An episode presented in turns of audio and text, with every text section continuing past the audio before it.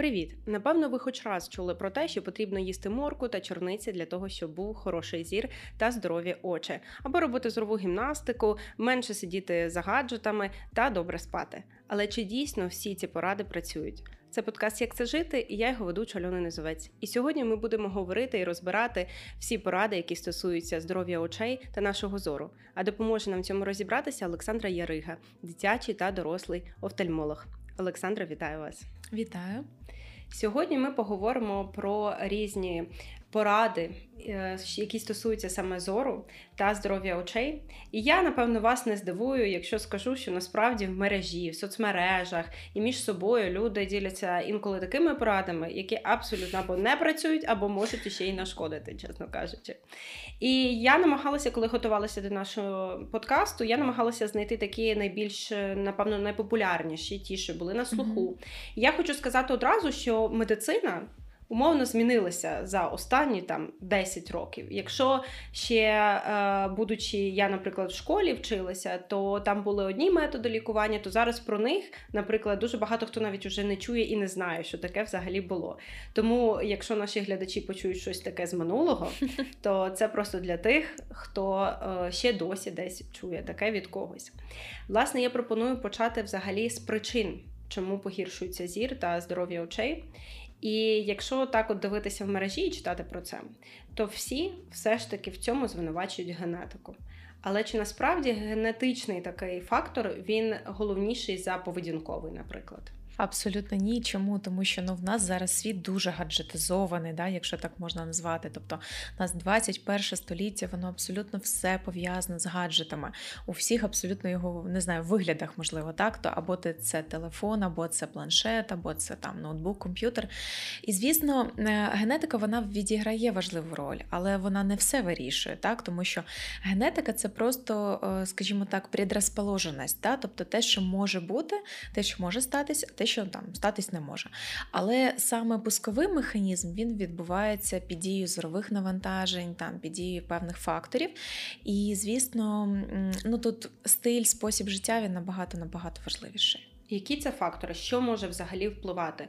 Ну от ми кажемо про те, що там гаджети. От у всьому винні у всіх якщо... у всіх 100%, так. особливо у батьків. Да, так, і, Або так, я так. хотіла сказати, бабусь дідусів послухати, то в них взагалі всі хвороби від так, гаджетів. Гаджети. Хтось каже навпаки, наприклад, і книжки також mm-hmm. не дають нам абсолютно ніякої користі для очей, якщо ми там забагато і ще й з поганим освітленням. Які ще фактори можуть впливати на здоров'я очей? А, Ну, наприклад, якщо ми все ж таки да, повернемось трішки там на 5 секунд секунд попереднього питання, так то абсолютно все вірно. Ну тобто, гаджети в якому сенсі мається на увазі? Це мається на увазі постійне зорове навантаження. Так, тобто наші очі вони не розраховані на те, що вони будуть жити і перебувати в режимі спортзалу 24 на 7.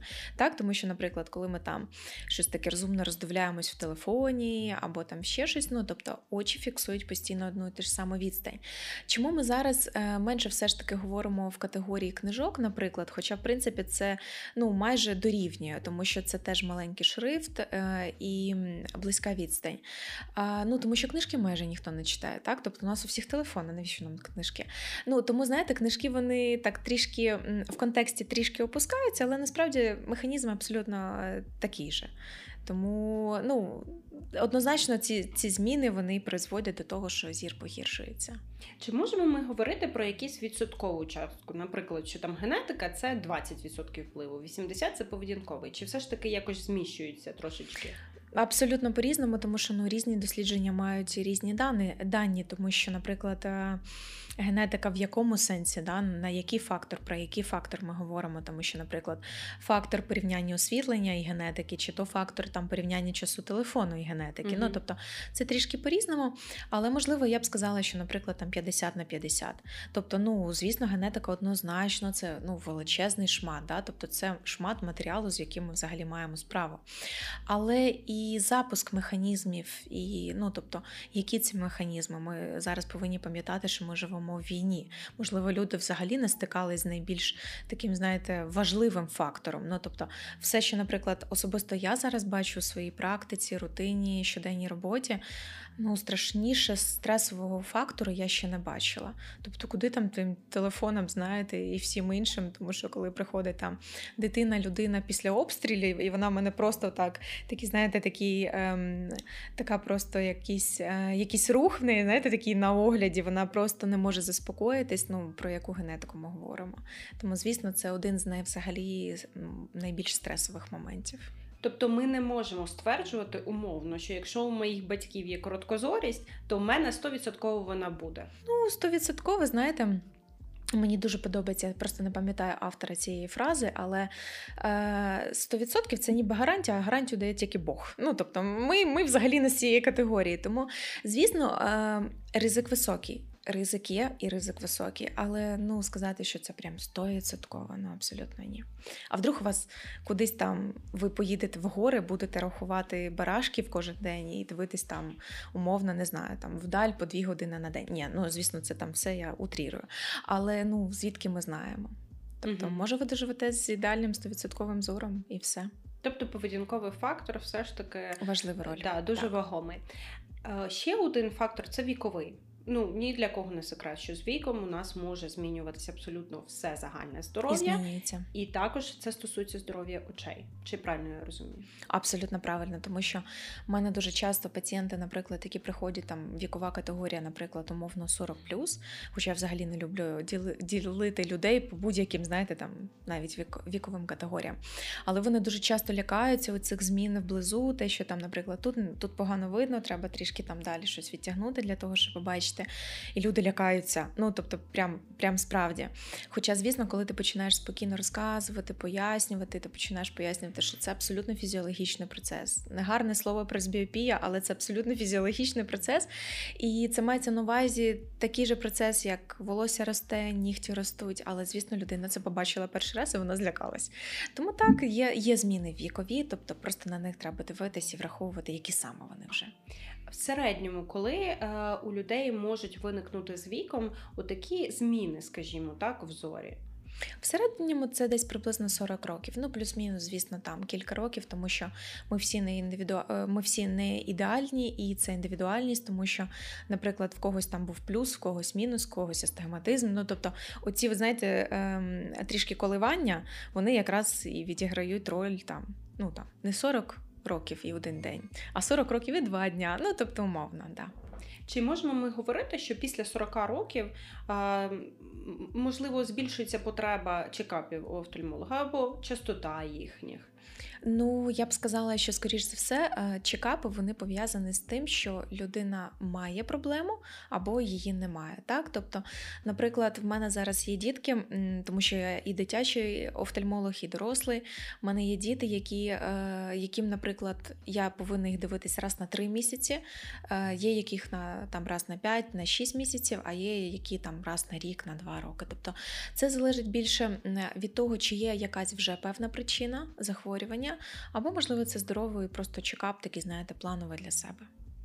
Е, я от мала на увазі якраз у цей плановий. Знаєте, от як є там пул у нас медоглядів, uh-huh. які профілактичні з віком, там так, після так, 40 так. років. Чи є такий рекомендований для людей, от власне після 40? Один раз на рік обов'язковий. Один раз на рік обов'язковий. Якщо є якась проблема, то, то звісно, згідно рекомендаціями. Це чудово, дякую вам дуже. Е, ми поговорили про гаджети, і це дуже цікава тема, тому що з гаджетами дійсно найбільш популярна. Да, да, дуже багато пов'язано порад. І одна з таких, напевно, найпопулярніших це те, що потрібно якось балансувати, що в нас є робота, а є відпочинок. Умовно, там одні кажуть, це має бути година, потім 15 хвилин відпочинку, або там 20 хвилин, 2-3 uh-huh. хвилини відпочинку. Як часто нам потрібно робити відпочинок, якщо ми працюємо за комп'ютером? Ну, в принципі, порада абсолютно слушна. Вона в принципі, плюс-мінус так і виглядає. Тобто, десь приблизно, а, якщо взагалі подивитись на правило, яке є справді в офтальмологічній літературі, то це правило 20-20-20. Тобто кожні 20 хвилин перерва на хоча б 20 секунд і пройти 20 кроків. Ну, це взагалі ось таке золоте правило, воно є. Але якщо його трішки більше інтерпретувати під реальність, да, тому що ну, вряд ли хтось там буде вставати кожні там 20 хвилин на 20 секунд. Це десь приблизно 40-45 хвилин і перерва хоча б 5-10 хвилин, так? тому що ми вже поговорили про те, що очі не можуть фіксувати постійно одне і те ж саме зображення на одну і те ж саму відстань. Чому? Тому що тут дуже логічне порівняння, я його дуже люблю і дуже часто провожу пацієнтам, тому що ну, ви не можете зайти в спортзал і просто не відходити, знаєте, від цих всіх там, що там, гантелі, да? Угу. гантелі, там щось таке підіймати, там щось таке напружувати. Тобто ви не можете безкінечно напружувати тіло. Тому ну, все те саме з, з очами, з зором, тобто ви не можете постійно фокусувати одну і ту ж саму відстань, і, звісно, треба трішки відпочинку. Що має відбуватися в цей відпочинок? Тому що, умовно, я розкажу свій приклад. Якщо я вирішила собі відпочити від комп'ютера, я ж тянусь за телефоном. Логічно, всі так роблять. Але. Я так розумію, треба і телефон відкладати. Так, так, так. Що ми робимо в цей відпочинок? Що варто ем, робити? В принципі, дивіться, е, відпочинок для очей це коли ви просто дозволяєте їм перевести трішки погляд і, скажімо так, розфокусуватись. Так, тому що коли ми там, наприклад, фокусуємось на телефон, ноутбук, комп'ютер, ми ловимо певну відстань, так, тобто і око, ну там ніби її фіксує. А, Хоча просто подивитись вдалі. Я не люблю, чесно скажу, може, я якийсь, знаєте, такий атиповий лікар-офтальмолог, який не заставляє пацієнтів робити е, гімнастику для очей, тому що ну, в цьому насправді дуже мало сенсу.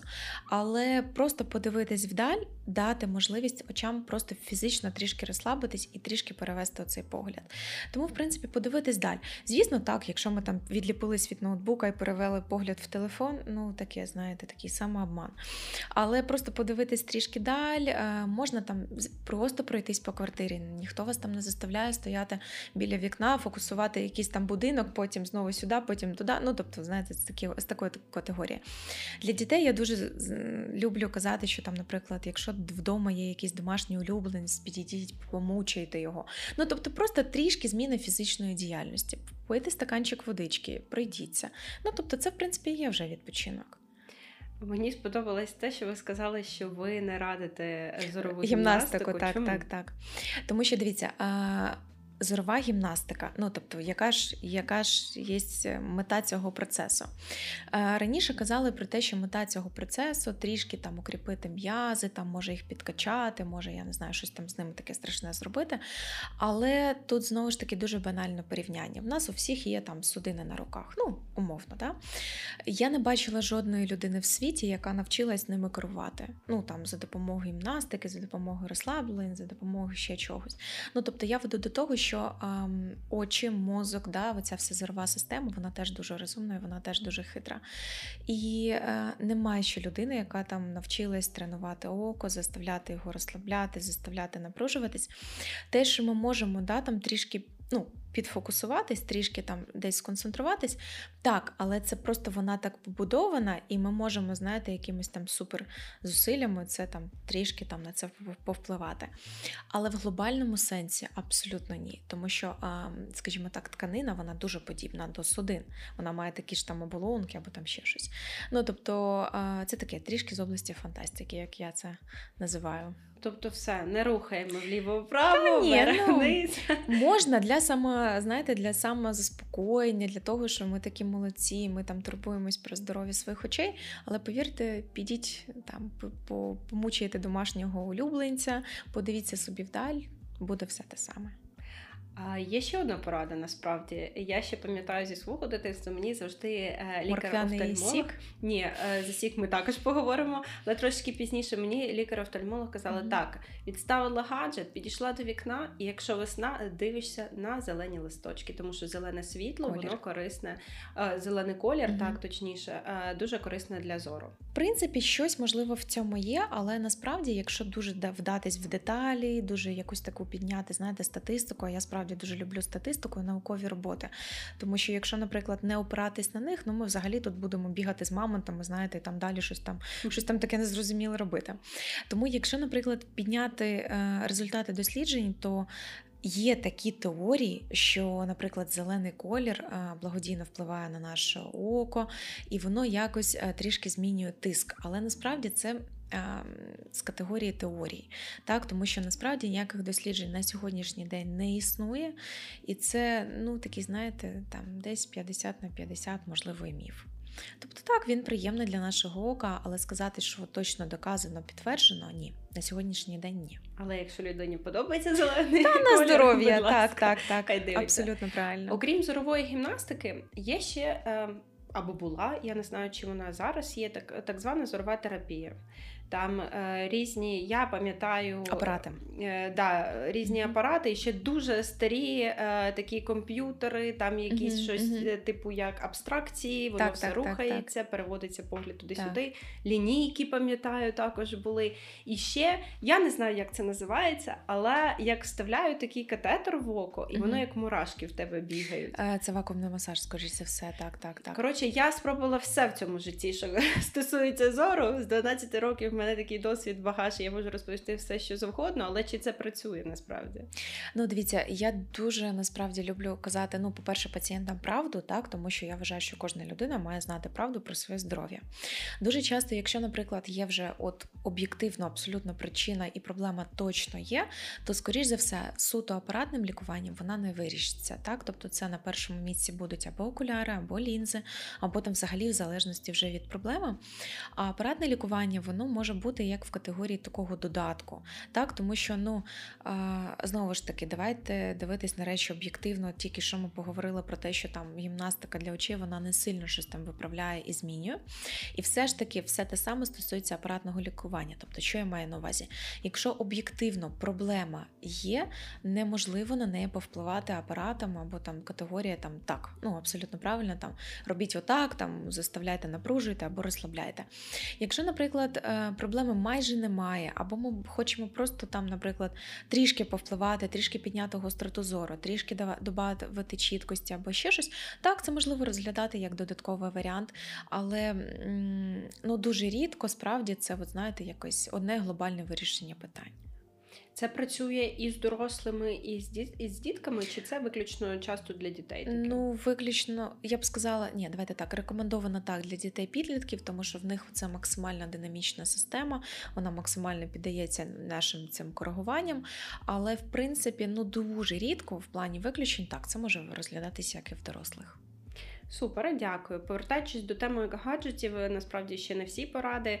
Є ще така порада, що потрібно збільшувати шрифт спеціально для того, щоб не напружувати око. Чи це так? Ну, я б сказала, просто його підбирати під себе, так? Тому що, наприклад, комусь комфортно ось такий шрифт, комусь ось такий, комусь ось такий.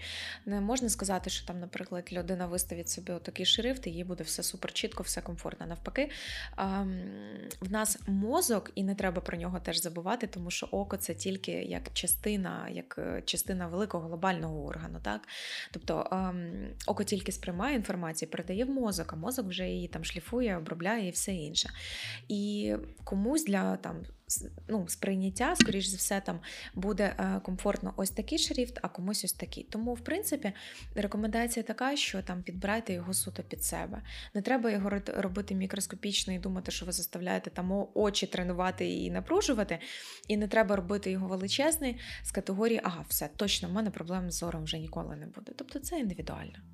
Одна з найпопулярніших порад, яка стосується якраз використання гаджетів і здоров'я е, нашого наших очей, е, це носіння окулярів, у яких є спеціальне напилення, як в народі їх називають типу для захисту так, так, від так. Е, там комп'ютерів, для захисту від синього світла, хто як називає. Власне, чи вони всім взагалі потрібні?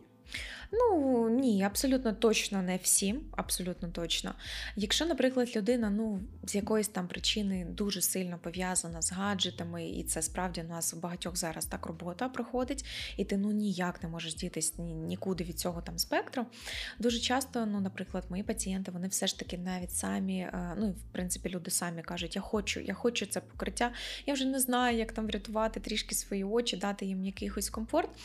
Але знову ж таки, якщо дивитись дивитись на статистику і на глобальне питання, чи вони справді працюють чи ні, треба розуміти об'єктивно, що, наприклад, в кращому випадку ми блокуємо 10-20% негативного спектру.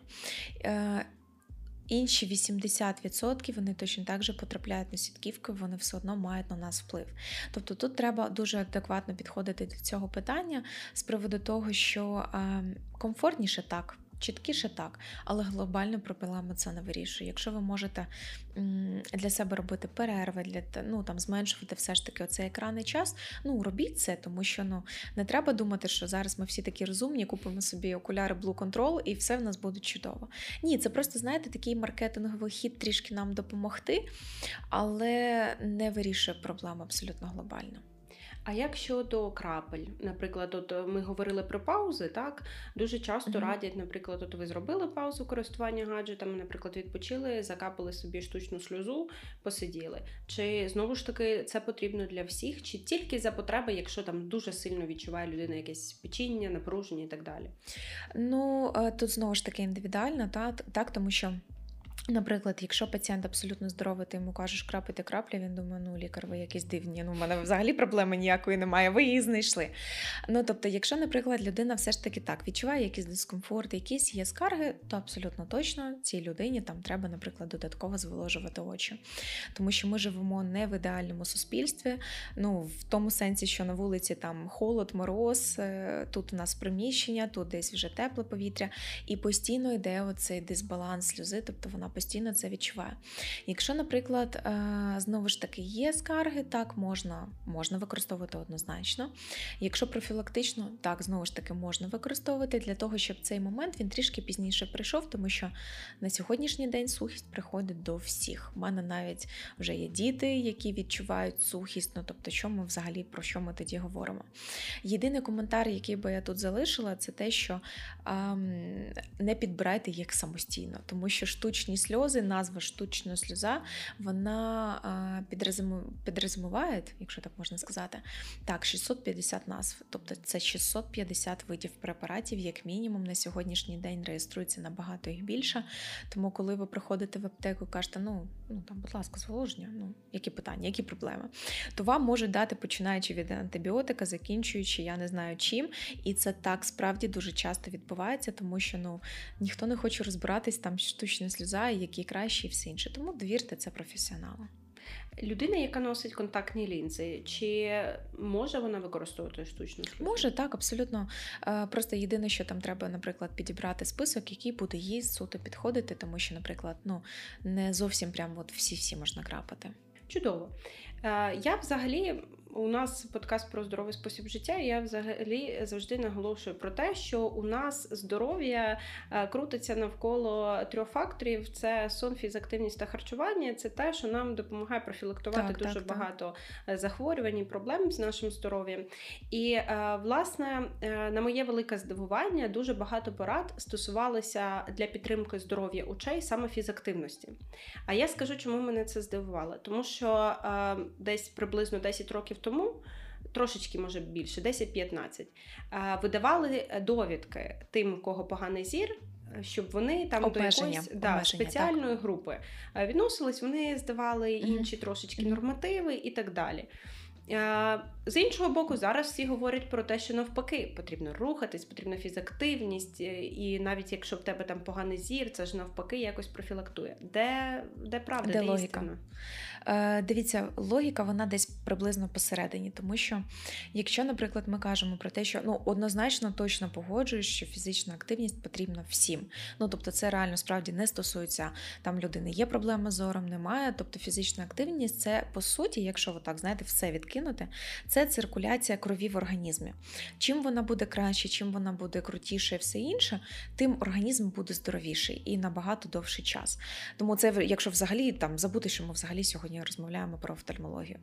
Якщо, наприклад, е, купнути суто вже в темі категорії е, очей, то е, якщо є якісь певні тільки протипокази, так, тобто це може бути. Це можуть бути проблеми з сітківкою. Ну, такі, знаєте, вже розриви, якісь там ем, ну, захворювання, якісь там у людини, можливо, вже була операція, їй просто фізично не можна давати, тому що дуже високі ризики того, що щось може піти не так, і дуже там високий ризик якихось ускладнень.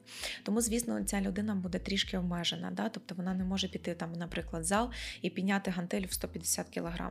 Але там, наприклад, ем, два поверхи вона може логічно пройти.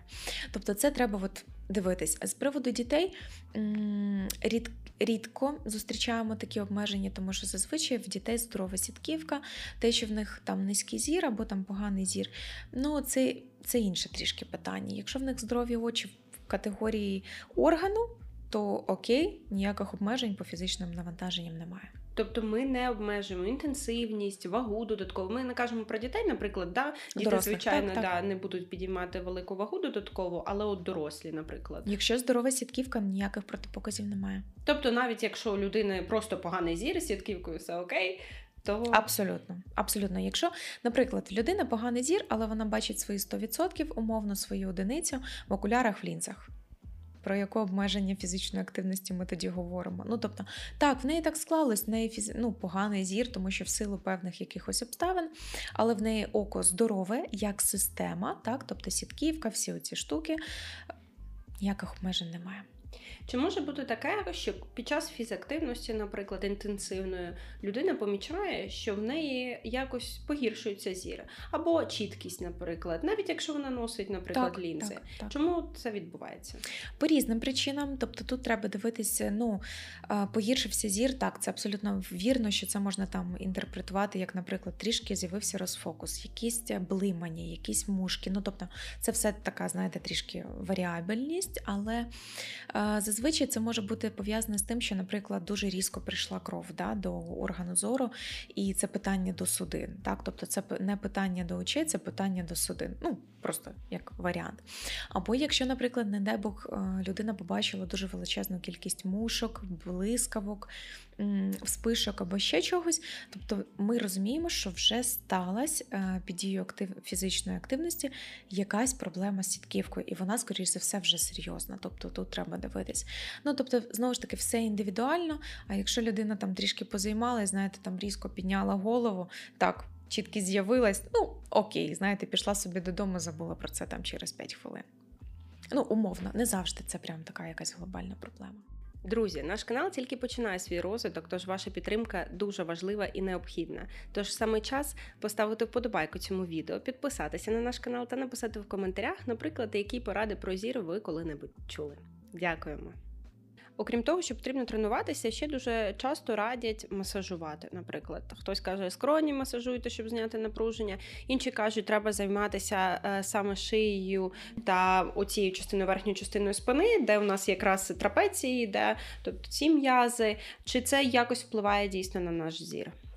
Е, це впливає так, однозначно є вплив, але Скажімо так, він не суперглобальний, так? Тобто, в принципі, не буде повторюватися, якщо, наприклад, є якась проблема, вже прям ну капець, ну прям проблема-проблема, то звісно, там виключно масажами, ну вона не зміниться або там ще щось.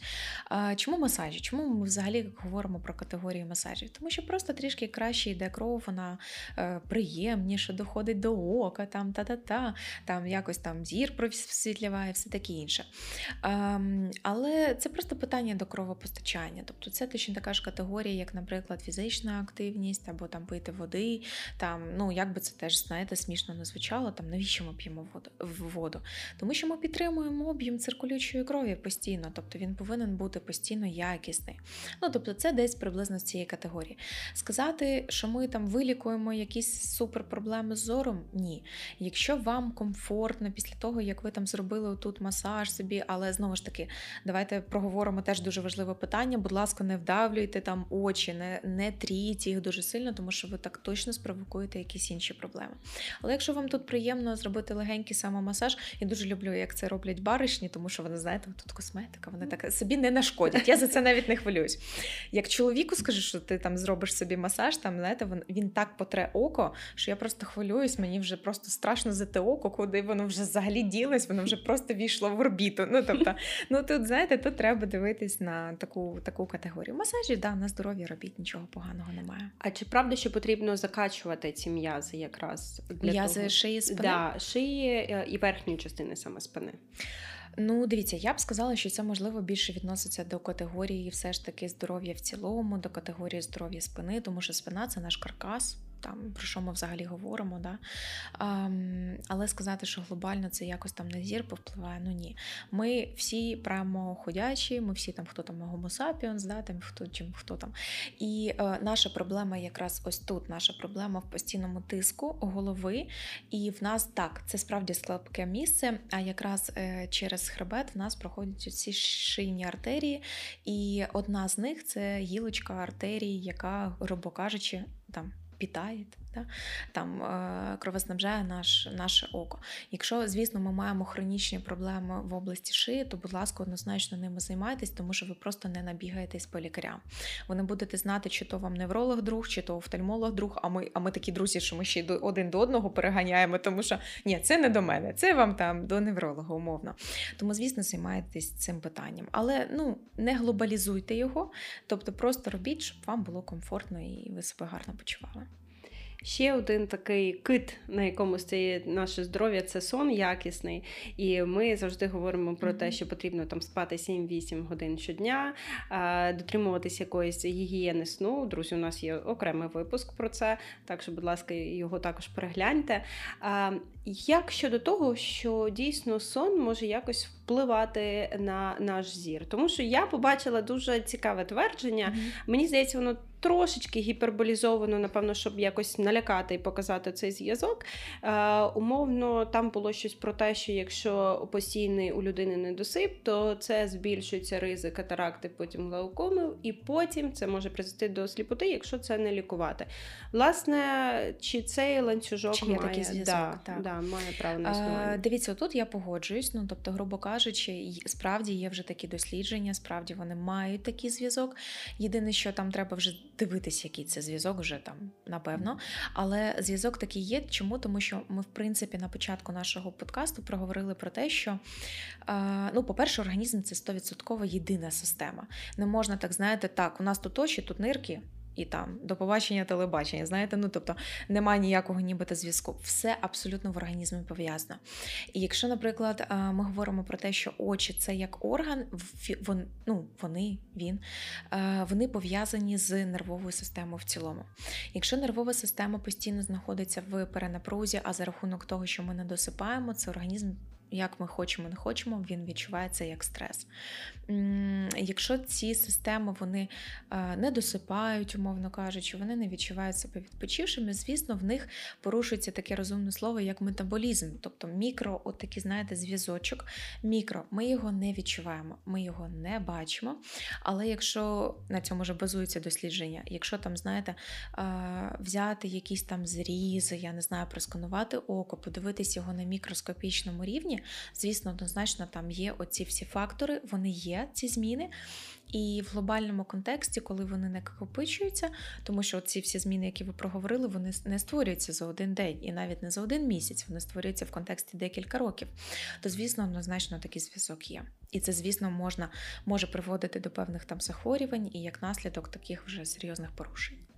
Тобто спати Однозначно, додаємо до фізактивності. Так, так, так, це дуже важливий пункт. Ну і третє це харчування. Ох, і тут так і багато. Тут дуже багато. І тут дуже багато. Насправді, що тільки не радили е, їсти свій час і мені, е, коли намагалися якось мою короткозорість стабілювати. Да. Е, морква, морквяний сік, абрикосовий сік, е, брусниця, чорниця це така база, яку найбільше, напевно, рекомендували. Я розумію, чому, тому що це якби основні джерела про вітаміну А і антиоксидантів, тобто каротиноїдів, власне. Але чи це але де правда? Да. Але де правда? Е, Знову ж таки, розумію, що повторююсь, але повернемось до глобального контексту. Якщо проблема є, дуже навряд чи вона лікується виключно вітамінами або там ще чимось.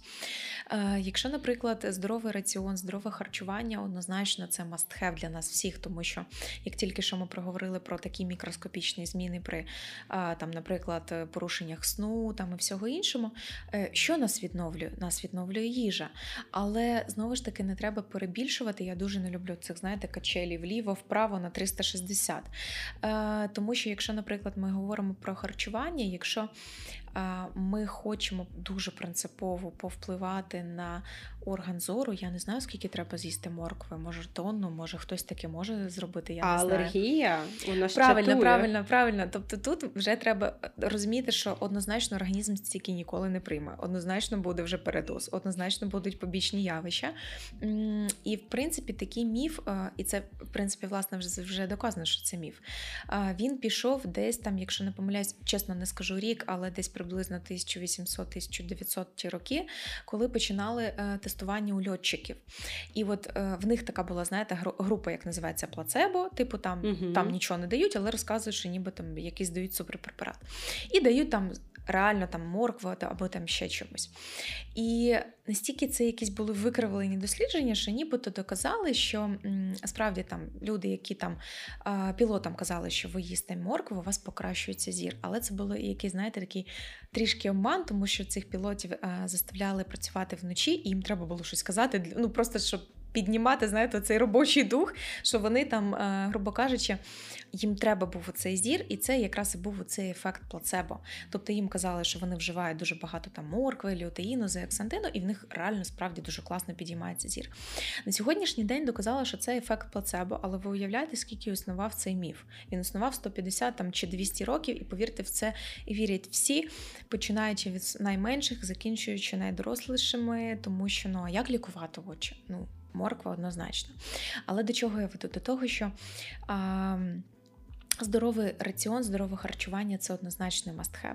Але не треба перебільшувати, не треба там, знаєте, робити такий конкретний уклон в моркву, в там чорнику або там ще чогось, тому що ну, ми точно отримаємо дуже багато побічних ефектів, тому що всі забувають сказати про, наприклад, чорниця. Чорниця дуже сильно підвищує проникненість судин. І вона, наприклад, якщо її дуже часто і дуже регулярно переїдати, розширюються судини, і кров виходить за межі судин. І це закінчується кровотечами, це закінчується носовими кровотечами, набріками і синцями. Ну тобто, чому про це ніхто не каже? Тобто я веду до того, що все повинно бути в розумних абсолютно межах. Не треба загодовувати дітей, там давати їм купу просто супервітамінів і думати, що ви такі молодці, ви їм полікували зір. Наскільки я взагалі розумію, тут е, якраз е, базово потрібен е, збалансований раціон, тому що омега 3 так, про так. який чомусь ніхто не говорить, також корисний для зору. Так. Вітамін С, вітамін Е, вітаміни там групи Б, там Б1, Б2, Б6, якщо я не помиляюсь, вони такі найбільш. І це все в комплексі, воно є у нас в природньому вигляді в купі продуктів. Будь ласка, так, абсолютно вірно.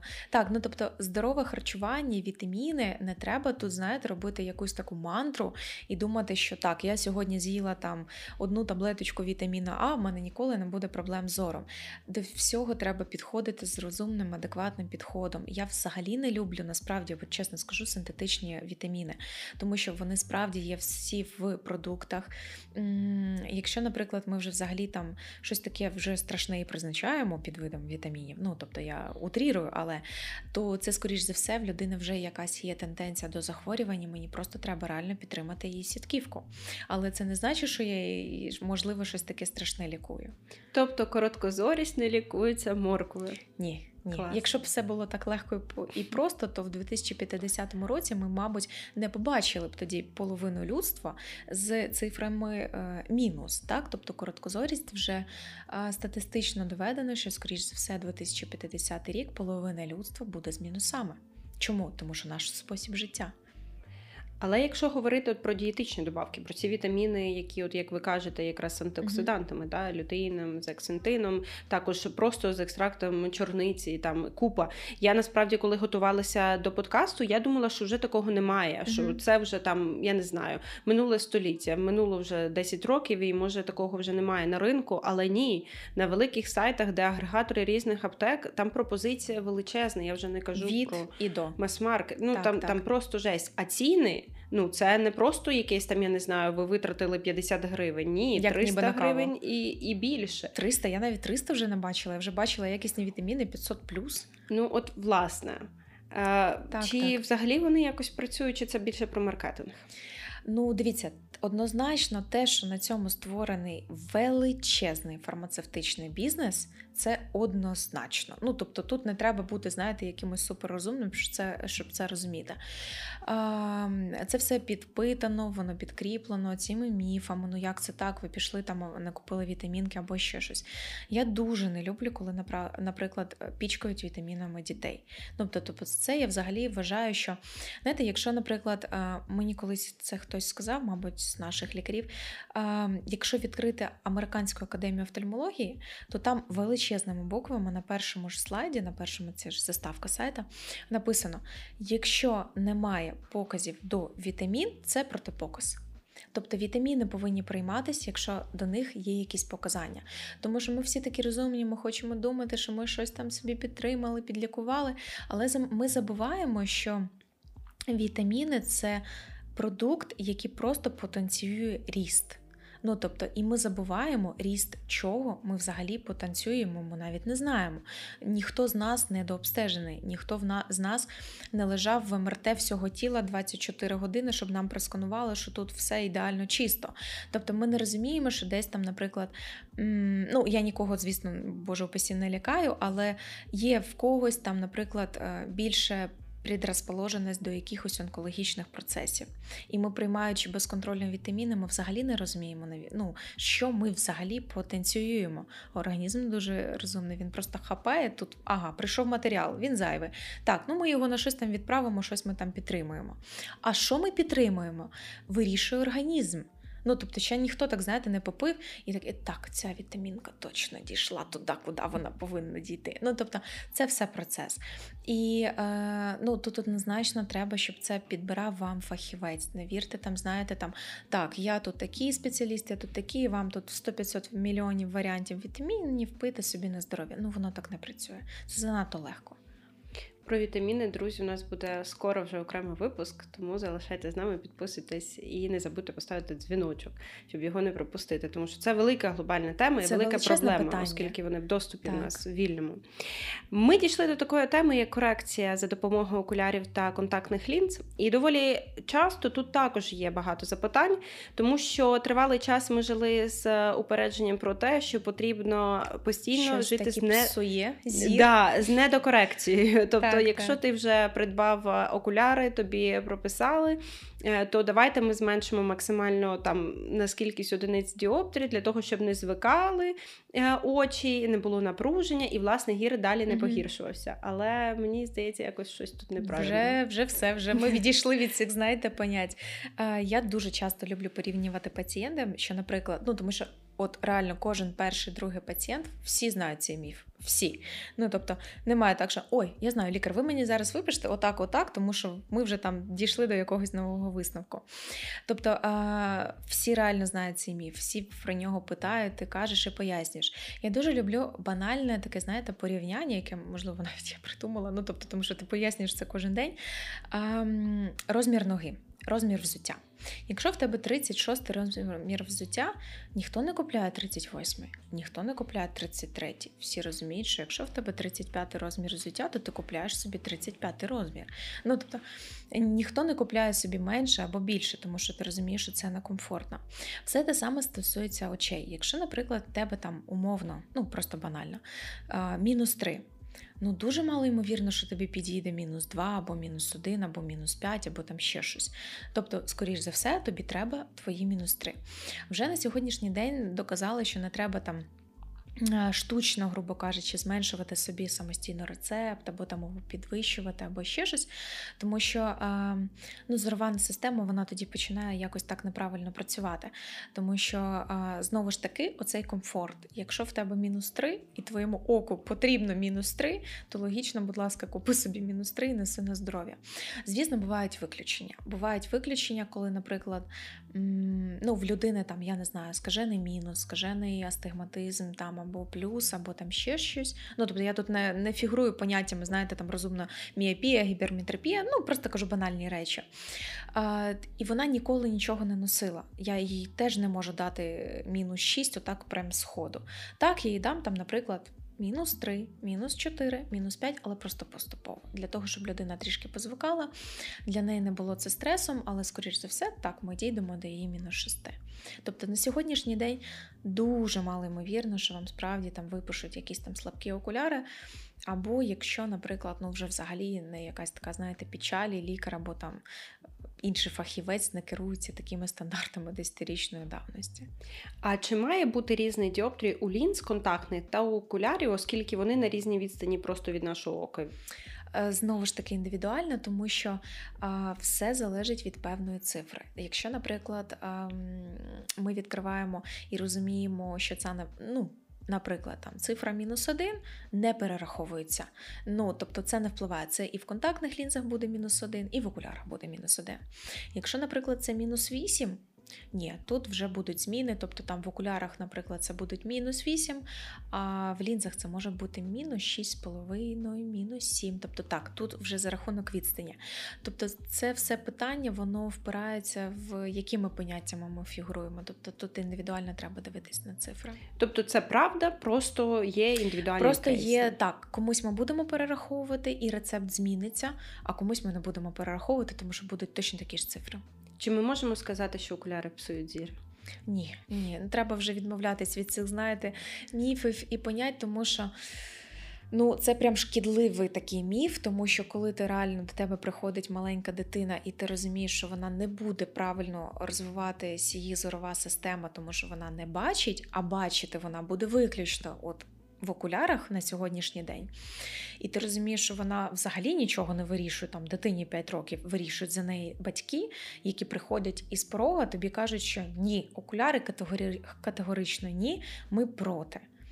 І тут, знаєте, просто підіймається така печаль тоска, знаєте, як в цих мемах, котики, я не знаю, там щось там вийти на луну, тому що ти розумієш, що тобі треба допомогти цій дитині, а вона вже з таким, от її батьки з таким глобальним упередженням. Тобто, що там окуляри псують зір.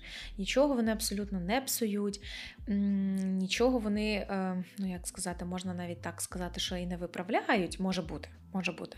Але я просто маю на увазі, що. Якщо окуляри правильно підібрані, якщо ми розуміємо, навіщо ми це робимо, ну ну як вони можуть псуватися? Вони полегшують життя. Людина бачить, людина да. бачить, дитина бачить. Ну тобто, про що ми взагалі говоримо?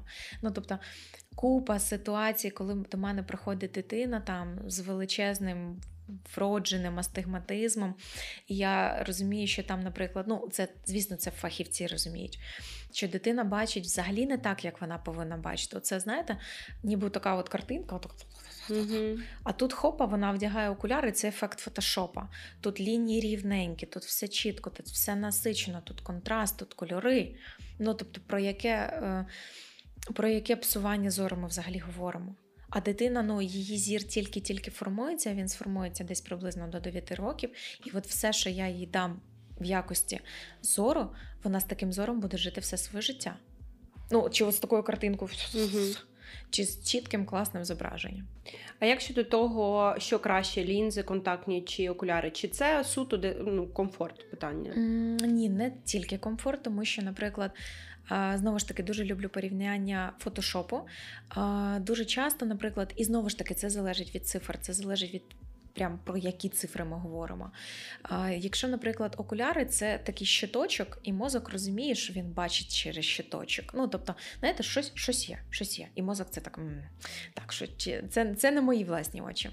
То контактні лінзи це завжди от про більше про власні очі, да? більше про фізіологію, більше про такий комфорт, про чіткість, про більше яскравості. І а, контактні лінзи це якраз цей ефект фотошопу. Тобто, грубо кажучи, мозок розуміє, розуміє, так, Боже, тут ідеально, тут ідеально, тут класно, тут класно. І він любить таке зображення, він його більш е, класно сприймає. А якщо, наприклад, ми говоримо в контексті на зір падає, мені взагалі треба стабілізувати дитину, то я однозначно буду говорити про контекст контактних лінз. Угу. Навіть так. так. Тобто, однозначно, ем, все індивідуально, але. На сьогоднішній день доведено, що якщо, наприклад, короткозорість прогресує, мінуса падають, треба переходити на контактні лінзи. А чи правда, що дітям взагалі е, не бажано вдягати контактні лінзи? Ні, неправда, тому що, наприклад, ем, Знову ж таки, по міжнародним протоколам контактні лінзи ми можемо підбирати дітям приблизно з 5-6-річного віку. І це не просто так. Тобто, е, і це якраз питання до того, що якщо я бачу там дитину і в неї реально постійно падає зір, я не хочу дивитись на неї і просто переписувати її окуляри, тому що це має наслідки. Тобто, якщо постійно йде оце падіння зору, а ми вже проговорили про фізичну активність, про її обмеження, про, про проблеми з сітківкою, тобто собі я розумію, що ми їх будемо мати. Це просто вже питання часу. І звісно, я хочу максимально стабілізувати дитину. Тобто і в контактних лінзах мені це буде набагато набагато легше зробити. Але як тоді механізм? За ними ж треба доглядати, їх Ні, ні, звісно, змінювати. Це питання гігієни, це питання адекватності батьків, це питання адекватності дітей.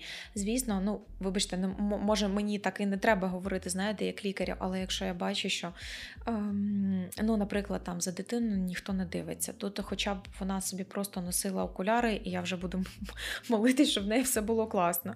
Ну тобто, про які лінзи ми говоримо? Я з ними буду мати дуже багато ускладнень. Тобто, тут да, вже тут треба дивитись, ну.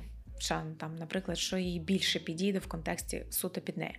Якщо це адекватні батьки, якщо це нормальна дитина, якщо немає ніяких підводних каменів, всі розуміють, що треба руки помити перед тим, як вдягнути лінзи, що не треба в них там спати, якщо ми говоримо про, наприклад, денні лінзи, тому що є існуючі нічні лінзи. Ми про них також Так, так, так. То е, і контекст такий, що всі розуміють про гігієну, всі розуміють, що якщо в тебе щось сталося, око почервоніло, око болить, то це огляд лікаря, а не просто ми сидимо вдома і носимо далі лінзи.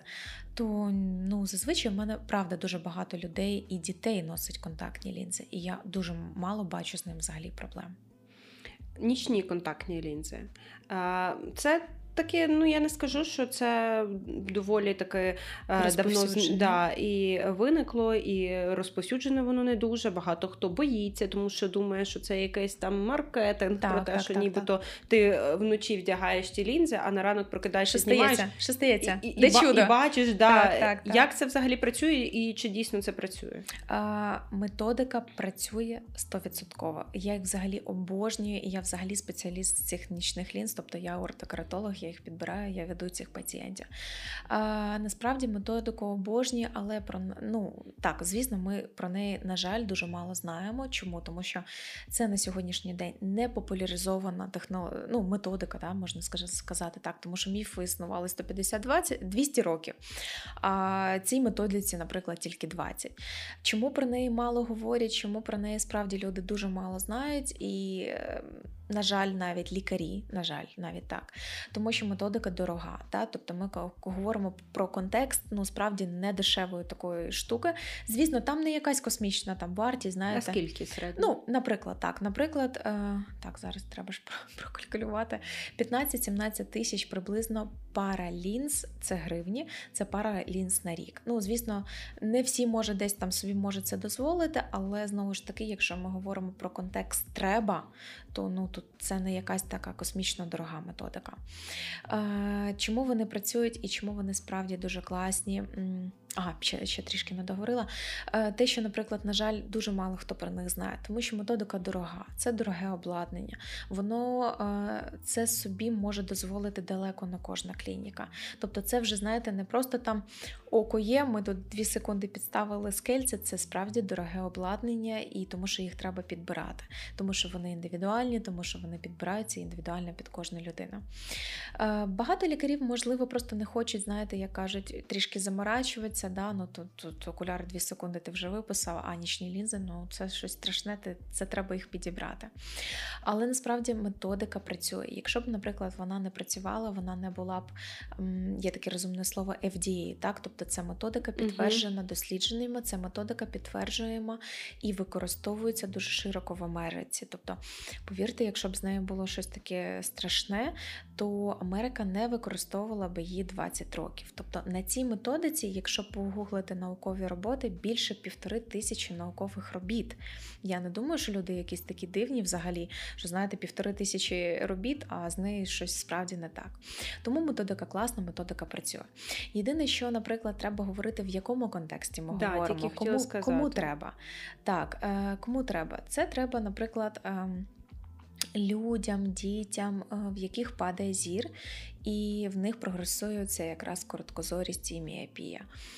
Тут знову ж таки треба дивитись по результатам до обстежень, тому що буває так, що ну, на жаль, ми не можемо їх підібрати. Так, Тому що, наприклад, якщо ну, вже дуже вдаватись в деталі, але рогівка пацієнта, яка повинна бути ідеально такою, знаєте, як сферичної поверхні такої шарик ідеальний, а вона в нього така, ну чомусь, на жаль. Ну, звісно, так, лінза ну, не буде сидіти на такій поверхні. Ну, тобто тут вже є свої нюанси. Тобто це абсолютно. А якщо, наприклад, ну, безпечно, от, точно, е, точно. Якщо безпечно, я зрозуміла. Але якщо, наприклад, от е, уявімо, що в мене короткозорість, і я просто захотіла для свого комфорту, я почула, я можу прийти до так, лікаря, абсолютно. прийти обстеження, так, і він так. скаже, чи можна мені підібрати. Так. А кому не можна, кому це не підходить? Mm, ну точно не підходить вже Пацієнтам віковим, в кого є якісь там зміни, якісь такі страшні захворювання, знаєте, там глаукома, катаракти, тобто проблеми з сітківкою. Тобто тут і так є чим займатися, скажімо так, знаєте, і це можливо справді не та методика, яка буде для них найкращою. Якщо, наприклад, е, вікові зміни ось ну, ось тільки тут, тільки угу. тут мені погано, то це, скоріш за все, вже не історія про нічні лінзи, тому що а, нічні лінзи це активні люди, це мінуса десь приблизно до мінус 6. Ну, приблизно, тому що це індивідуально. А, Це діти, це підлітки, це дорослі, десь приблизно до 40 років. Оце методика шикарно працює. У нас залишився останній блок це лазерна корекція зору. І насправді це велика тема, яку потрібно, напевно, цілий подкаст окремий записувати. Але в мене е, лише одне таке запитання: чи дійсно це е, всім покращує зір, і чи потрібно робити повторно її, якщо один раз зробив? Перше питання точно не всім. Точно не всім, тому що знову ж таки не буде просто повторюватися глаукома, катаракта, якісь серйозні захворювання. Ну куди там вже до планової методики, до просто корекції зору. Плюс дуже сильно залежить від цифр, про які ми говоримо, так тому що там, наприклад, знову ж таки, якщо нам просто фізично не дозволяють параметри ока, ну круто, клас, людина хоче зробити, а фізично ми її зробити не можемо. Тому однозначно відповідь не всім. Як щодо того, що, наприклад, людина зробила чи їй потрібно повторно, чи все ж таки це якась іде гарантія того, що це вже назавжди? Ну, гарантія, взагалі, знаєте, там, якщо б все було так легко і просто, ми видавали якісь гарантії, можливо, взагалі б ніяких проблем не було. Гарантій точно ніяких немає, тому що, ну, по-перше, це хірургія. Тобто, да, ми можемо ідеально розраховувати, ми можемо мати ідеального пацієнта, але останню секунду щось. Ну, я не лякаю ніяк, ні в якому випадку, але якийсь мікронюанс був і він потім вилазить. Так? Тобто, ну, звісно, ніяких гарантій немає, але це вже таке питання. Е, ну, Це це не в якому випадку не до того, що методика не працює, або там ще щось, або кожен перший буде мати ускладнення. Просто ну, є свої нюанси, тому що це хірургія. З приводу докорекції, знову ж таки, питання, е, яку саме докорекцію ми говоримо. Тому що, наприклад, лазерна корекція взагалі виконується один раз в цілому в житті. Так, Тому що, якщо, наприклад, ми говоримо про те, що зір погіршується після лазерної корекції після 40 років, ні, це не питання до лазерної корекції, це питання до того, що в людини включились інші фізіологічні процеси, і в неї зміни в кришталику. І лазерна корекція точно не має ніякого до цього відношення. Тобто, знову ж таки, да, тобто контекст про що ми говоримо? Якщо контекст, наприклад, е, ми робимо докорекцію, це дуже насправді рідко, це дуже індивідуально. Це якщо от якраз там щось пішло не так, і нам можливо треба щось доробити, що ми не змогли зробити, або там є якісь нюанси, або ще щось. Але це ну це справді дуже поодинокі якісь випадки. Там, знаєте, бо бачити пацієнта і говорити, ну, ми вам зробимо докорекцію, ну. Але е, лазерна корекція зору, я так розумію, вона якраз більше про короткозорість. На так, коли ми говоримо про далекозорість, то вона не працює. Так, ну в принципі, плюс-мінус десь правда тут посередині, тому що знову ж таки все залежить від. Певних цифр, про які ми говоримо. Ну, наприклад, банальний приклад. Людина мінус один, і в неї дуже тонка рогівка. Ми навіть мінус один не заберемо. Тобто, тут ж, знаєте, короткозорість, ну як це? Ну, в мене ж такий маленький мінус. Або, наприклад, в людини плюс 4, ніби там, ніби і не можна, але ми можемо зробити лазерну корекцію, просто є нюанси. Вона буде довго відновлюватись, дуже зір може там коливатись, скажімо так. Але фізично іноді можна. Але чи правильно розумієш, що це взагалі не лікарська процедура? Це як ну, тип пластична операція, скажімо так. Ні, ну чого так вже зовсім. Ну. м, Ні, це не косметична процедура, точно. Тобто, ну давайте так, є дуже багато професій, які справді не дозволяють пацієнтам носити, мати окуляри лінзи. Ну, не знаю, там снайпер, е, якісь там, можливо, пілоти, да? тобто в них це взагалі критерії проходження комісії або там ще чогось. Ну, тобто, не зовсім. Ну, тобто, ну що людина повинна через це вже страждати все своє життя, вона має там, Боже, нещасний мінус один, ну зніміть його і все. Е, Тобто, в такому сенсі. Ні, насправді це методика. Ну, по-перше, однозначно, якщо людина хоче. Ну чому ні? Це альтернативний варіант корекції. Другий варіант, якщо вона фізично не може мати, ну, носити там, використовувати окуляри лінзи. А, Дуже поодиноко, але такі кейси існують в літературі, що навіть виконуються дітям, хоча це взагалі, ну тобто, це знаєте, з області нонсенс, якісь вроджені патології зору, і дитина занадто маленька для контактних лінз, вона здирає окуляри, і тоді під наркозом робляться умовно лазерна корекція, тому що дитині треба бачити. Ну, це вже так, я вже знаєте, дуже так глобалізувала, але навіть такі є. Чудово, дякую вам дуже. Е, Підсумовуючи нашу всю розмову, я би хотіла вас попросити умовно дати 5 порад, е, які б нам кожному з нас допомогли підтримати здоров'я очей. Ага, такий топ-5, знаєте, неочікуваний. Да? Дуже багато сьогодні всього проговорили, але. Топ-5, ну, лікар-офтальмолог це однозначно вас, ваш мастхевний друг. Тобто не нехтуйте плановими огляди, тому що е, дуже часто це все можна попередити, ну, ніж лікувати. Е, другий момент, можливо, е, перерви, як би це смішно не звучало, не треба вбивати очі, знаєте, в гаджетах. Пам'ятайте про те, що око лише два. Ну, на жаль. На жаль, не знаю. Але е, їх треба реально берегти і любити, і все таке інше. Третій момент: е, не бійтесь, мабуть, окулярів, не бійтесь контактних лінз. Якщо вам справді їх рекомендують і вони вам справді треба, то я не думаю, що вони вам щось таке страшне зроблять. Не перебільшуйте роль е, вітамінів, якихось таких, знаєте, не входіть в крайнощі, так? тобто не.